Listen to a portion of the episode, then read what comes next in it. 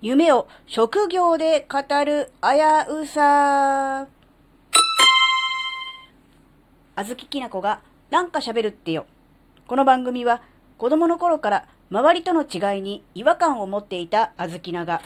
自分の生きづらさを解消するために日々考えていることをシェアする番組です。こんにちは、あずきなです。えー、っとね、新学期が始まり、なんかね、え新1年生の、え将来なりたい職業アンケートみたいなのがちょっと載ってたんですね。で、それちょっと見たんですけど、まあ、ほとんどが、うーん、まあまあ、大体、うなんだろう、毎回同じみたいな。大体スポーツ選手とお店屋さんと、うーなんだろう、お医者さんとか、なんかこうね、なんかこう、なんだろう、子供のえー、身近にいる人が多いのかなっていうふうにね、ちょっと思ったんですね。なので、あの、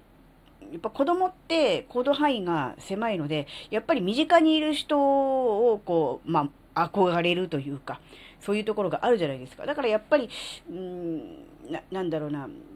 自分のあの身近にいる大人を見て、その中から、えー、いいな、憧れるっていうっていう職業になるとやっぱそうなっちゃうのかなって、これ新1年生なので、これが多分小学校2、3年生とかになると、え学校の先生とかっていうのがちょっと増えてくるのかなとは思うんだけど、それも含めてやっぱり、えー、身近にいる大人をこうモデルケースとして見て、ああいう感じがいいなとか、ああいう仕事やってみたいなっていう感じで思ってると思うんですよね。なので、えー、例えば今回にも YouTuber っていうのが入ってたようなんですけど、それはやっぱり子供が、小学校入学前の子供が、えー、YouTube を日常的に見ているから YouTuber っていうのが出てくるわけですよね。って思うと、やっぱり、うーん、いいとか悪いとかなんとかっていうことよりも、えー、子供がね、日常的に接している大人をモデルケースにして、えー、自分ね、将来というものを考えているんだなっていうのをね、ちょっと思ったんですね。それと、やっぱりあの、基本的、根本的な問題っていうか考えてるのは、えー、自分の夢、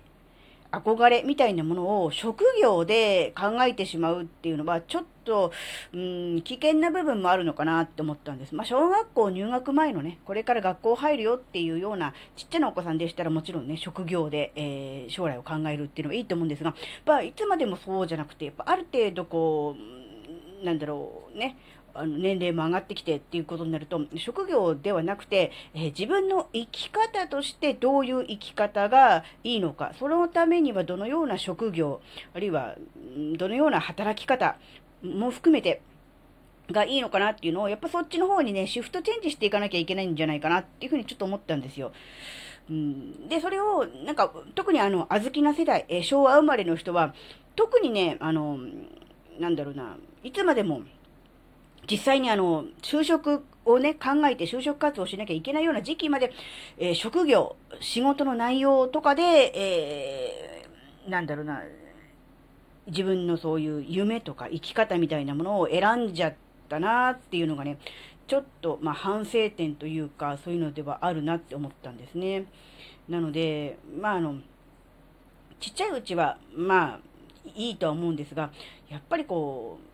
う、なんだろう、職業で、こう、なんだろうな、夢、自分の、うん、や実現したいものっていうのを考えちゃうと、挫折した時にちょっときついなって思ったんです。例えば、あの、スポーツ選手、プロスポーツ選手になりたい。まあ、野球でもいいでしょう。サッカーでもいいでしょう。プロ野球選手になりたいと思って、えー、頑張っている子がいます。まあ、それはすごくいいと思います。だけど、実際にプロ野球選手になれる人っていうのは、ほんの一握りですよね。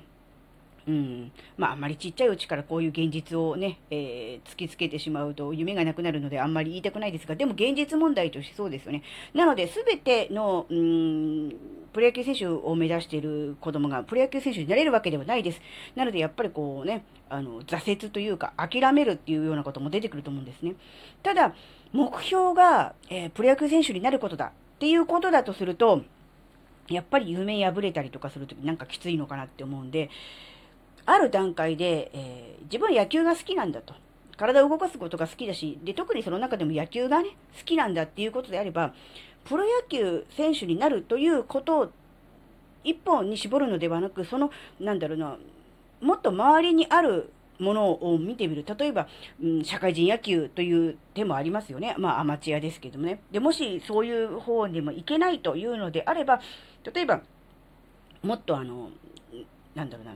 野球のね、えー、例えば道具とかユニフォームとか、そっちの方を作ってる方の、えー、関係の方の仕事に行くとか、あるいはもう仕事は関係ないと、全然違うことをして、えー、完全にもうアマチュア、草野球選手として野球を楽しむっていうのももちろんありですよね。そうやってみると、なんだろう、自分がやりたいこと夢イコール職業って思っちゃうと、なかなかこう厳しいものがあるのかなって。それでもう諦めちゃって、もうプロ野球選手になれないんだからもう野球はやらないと。うん。っていうのも、せっかく好きなものをやりたいものを見つけたのに、もったいないなって思うんですね。だったら、うん、それはそれとして、えー、自分の好きなこと、やりたいこととして取っといて、えー、職業はまた別の、えー、自分が興味を持ったこと、やりたいと思ったことをやり、野球は野球で、え、個人的に、え、地域のね、草野球チームに入ってやるとか、あるいは、うーん、そうですね、リトルリーグ的なものがあるじゃないか。子供の少年、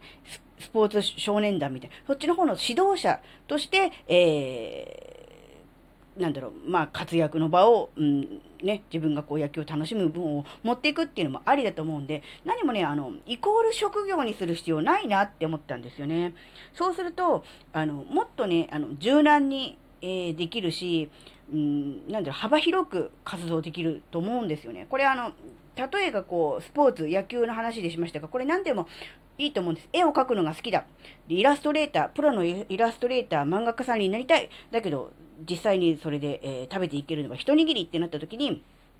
諦めちゃうんじゃなくて、じゃあ自分は、えー、副業としてイラストを描こうとかね、えー、趣味としてイラストを描いて、えー、何かこうね、えデザインの仕事の方に行って、そっちの方から、えー仕事を取ってこようっていうのもありますよね。例えば音楽でもそうですよね。プロのミュージシャン、演奏家になれるのはほんの一握りですよね。うん、なので、まあそこは無理だっていうんであれば、アマチュアの、えバンド活動、ね、アマオケなんかもそうですし、そういう活動をするっていうのもありだと思うんですよね。なので、なんだろうな。やっぱりね、どうしてもあの、